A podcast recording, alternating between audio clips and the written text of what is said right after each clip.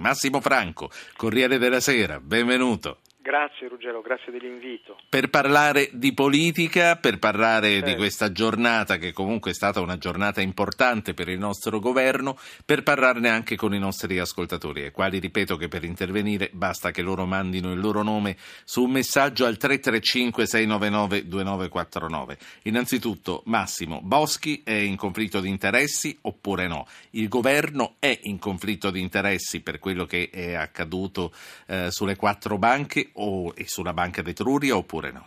Ma a me sembra che intanto il governo e la Boschi siano in imbarazzo, questo senz'altro, e poi si vedrà se c'è qualcosa di più. Mi pare che il Ministro per le riforme non si sia nascosta, quindi sul piano formale mi sembra che abbia risposto in modo corretto. Certamente sul piano dei contenuti vedo invece ancora molta nebulosità, forse dipende anche dal fatto che siamo di fronte ad una vicenda in evoluzione, ma certamente vedo un governo che su questa vicenda si sente molto aggredito, a volte magari anche in modo strumentale e tende a reagire un po' chiudendosi troppo a riccio. Mm, Avrebbe fatto bene a dimettersi prima che arrivasse tutto questo, secondo te, o comunque mm, perché mai?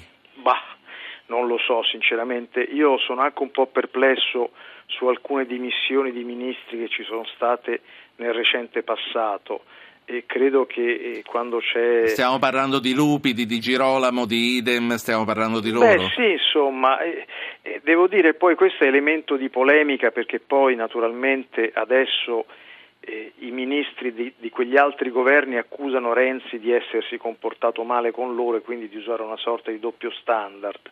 Comunque sia, non so dire, io non, non credo, credo che questo molta, eh, spetti molto a- alla coscienza personale delle persone, ma certamente c'è un rischio di destabilizzazione sempre dei governi quando di fronte a fatti che non li coinvolgono direttamente ci sono dimissioni, bisogna stare un po' attenti, ecco.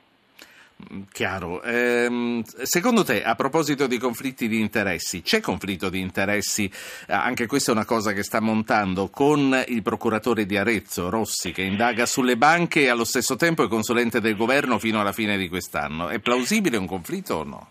Beh, insomma, certamente anche questo è un elemento che va chiarito. Io, la cosa che colpisce, devo dirti Ruggero, in questa storia è che ci sono troppi intrecci strani tutti insieme, per cui è come se emergesse di colpo una realtà che pensavamo appartenesse più alle nomenclature del passato che a quella presente. E invece ci sono cose che io non so se ci sia un conflitto di interessi latente, ma certamente ci sono delle situazioni che vanno chiarite e in modo molto rapido, perché altrimenti l'opinione pubblica non solo si fa un'idea molto negativa, spaesata, sì. ma si offre anche un'arma eh, contundente a tutte le opposizioni. C'è, c'è un ascoltatore eh, che voglio fare intervenire. Stavo tenendo d'occhio la pubblicità su Rai News 24 perché fra un attimo arriveranno i titoli anche di Rai News 24. Enrico Cesena, buonasera. Intanto cominciamo. sono, Poi... qui, sono qui che sono in un incrocio, ma adesso mi fermo subito. Ma Cioè- se, se ormai non ci sono più gli incroci, sono tutte rotonde al giorno d'oggi. sì, ma qui siamo in Romagna, c'è ancora, c'è ancora qualche incrocio. Sì. Beh, io volevo dire soltanto una cosa, per carità, la Boschi è una brava ragazza, nessuno lo mette in dubbio, però eh, stamattina leggendo il giornale, il resto del Carlino, c'era scritto che il papà ha 11 capi di imputazione assieme a un altro. Sì. Cioè voglio dire, il discorso è questo qui, è che questa banca dell'Etruria, avendo preso Boschi, ha avuto una credibilità maggiore nel rifilare della carta strazza alla gente. E insomma, poi Ah. lì c'è quasi una famiglia.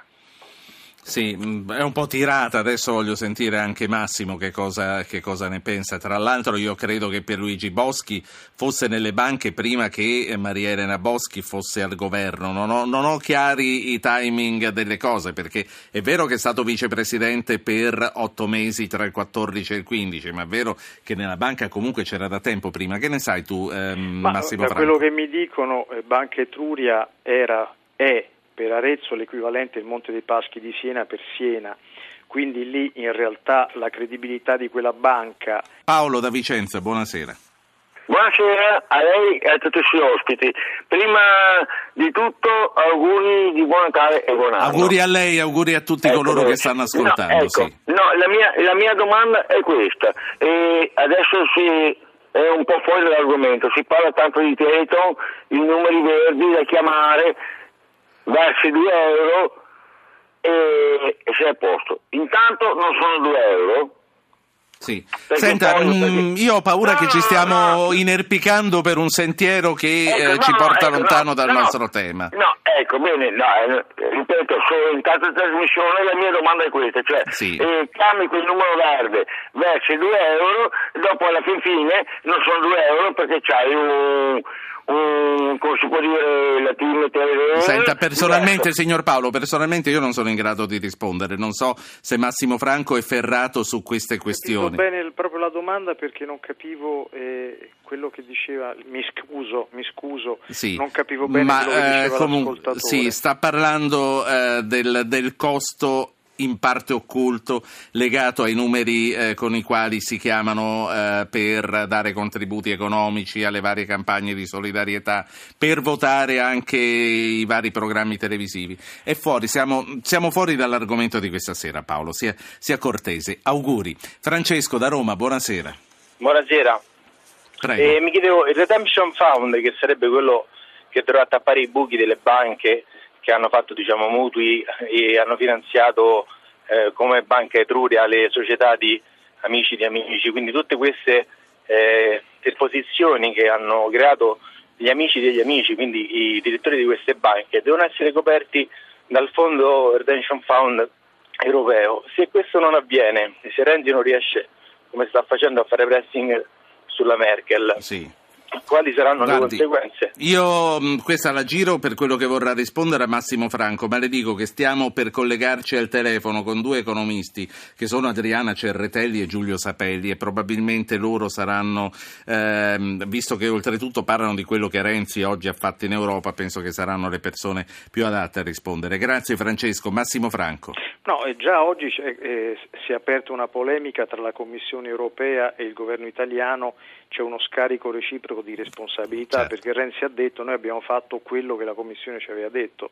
Naturalmente questo ho, ho idea che creerà altre polemiche perché allora non si capisce perché sia stato fatto. Questo conferma soltanto che la vicenda è destinata a prolungarsi nel tempo e forse anche a un po' incattivirsi con l'Europa. Eh, Massimo Franco, ultima cosa, come abbiamo sentito anche nei titoli di Rai News 24, il Papa oggi ha aperto la porta dei poveri alla Caritas. Com'è cominciato questo giubileo? Ma secondo me è cominciato in realtà in Africa archiviando l'eurocentrismo eh, della Chiesa cattolica e adesso continua come se fosse una specie di matriosca quale, eh, fu- dalla quale il Papa tira fuori sempre nuovi spunti e bisognerà capire soprattutto come finirà, perché mi pare che potranno esserci molte sorprese. Massimo Franco, grazie. Ricordo grazie tra l'altro che è in libreria da poco il tuo Imperi Paralleli che riguarda proprio il Vaticano e gli Stati Uniti. Grazie, grazie, grazie Massimo Franco. Stai bene.